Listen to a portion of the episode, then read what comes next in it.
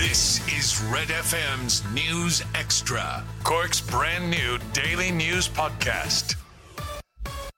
It's Wednesday. I'm Lana O'Connor with Red FM's news podcast.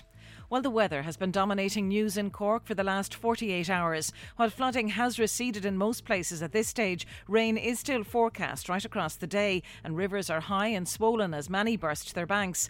A number of roads are still impassable due to flooding, and both the City and County Council crews remain on alert. We spoke to the City Council's Head of Operations, David Joyce, on what we can expect across the day.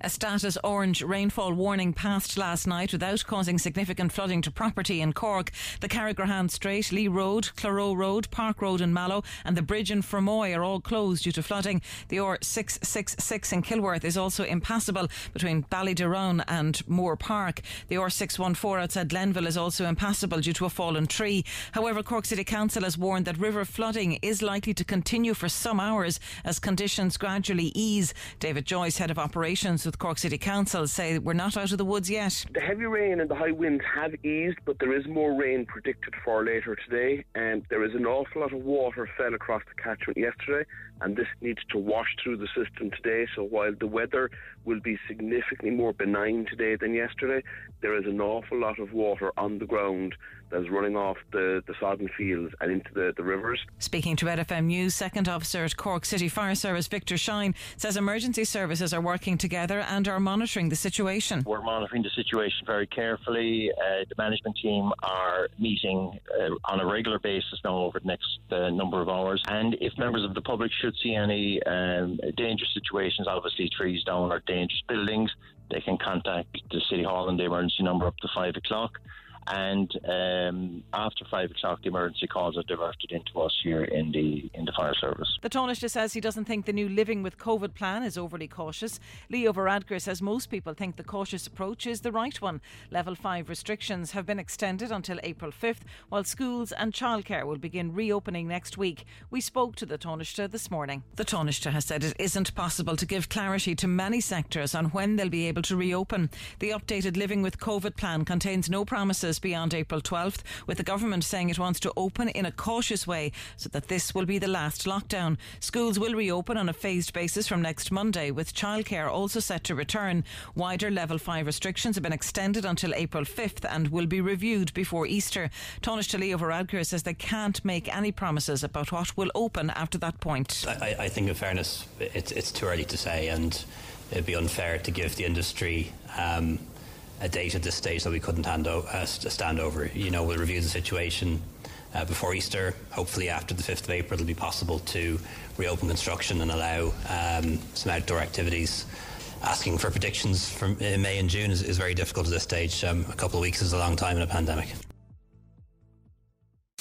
Get the Red FM News Extra podcast wherever you get your podcast or on redextra.ie. I'm Rory on Sport, and Rangers boss Steven Gerrard has wished Neil Lennon well following his departure from Celtic.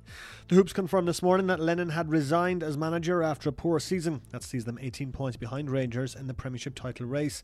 And while Gerrard says he's not surprised, he says it's never nice to see a manager lose his job. I can't say I'm surprised because um, obviously what's been going on over there.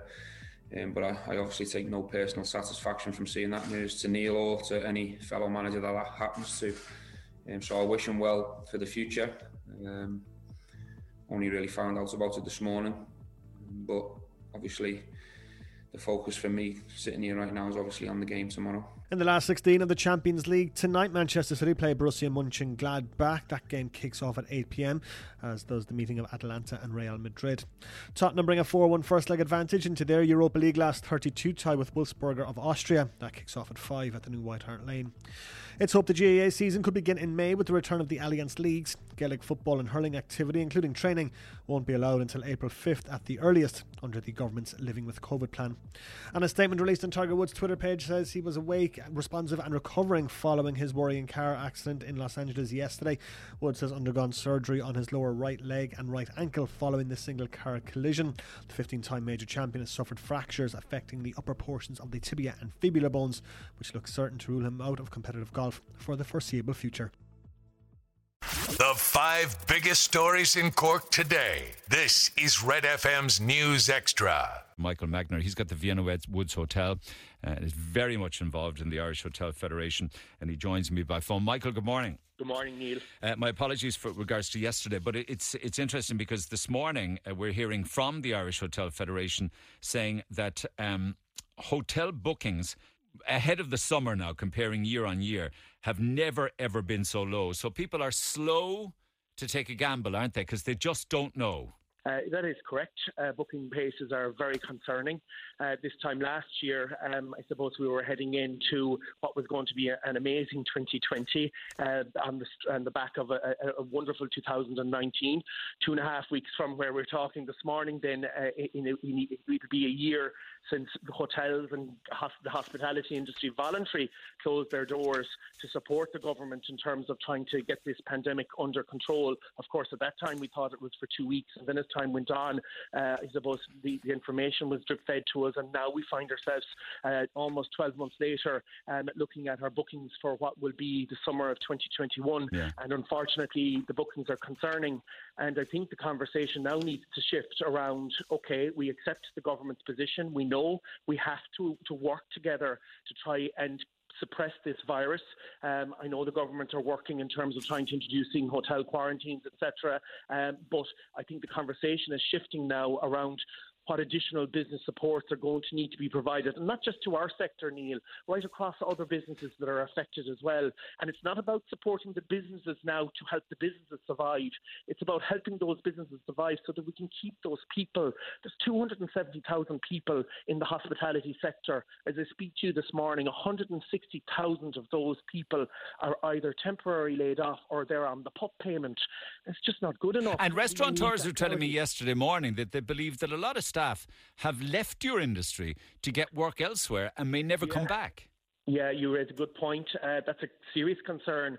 Um, and we have some wonderful hospitality professionals that have carved out their career in the hospitality and tourism sector. And we now find that they're leaving our sector uh, to go and find jobs in, in, other areas. And we are good employers. We have a vibrant industry. We are wholly viable, but we're extremely vulnerable at the moment. And we don't want to lose, you know, th- these wonderful people that have given their careers. And I think that sends a message as well to say, well, hold on on a second, you know, that there there is there's something not right here. And I think it's about the uncertainty. They keep saying it's all about the rollout of the vaccine and going through the different cohorts and, you know, you know, nailing as many people as possible, say by the start of June. Would would that be a, a, a date that you'd have in mind? For reopening? Yes. Well, listen, we don't know at this stage. I mean, the Taoiseach was, was very clear in his commentary at the weekend that he's expecting hospitality uh, to, to, remain in its current position until at least midsummer. So, start of June is probably midsummer. So, that's the target to look forward to, but we don't know. Catch up on Cork with our new daily news podcast, Red FM News Extra.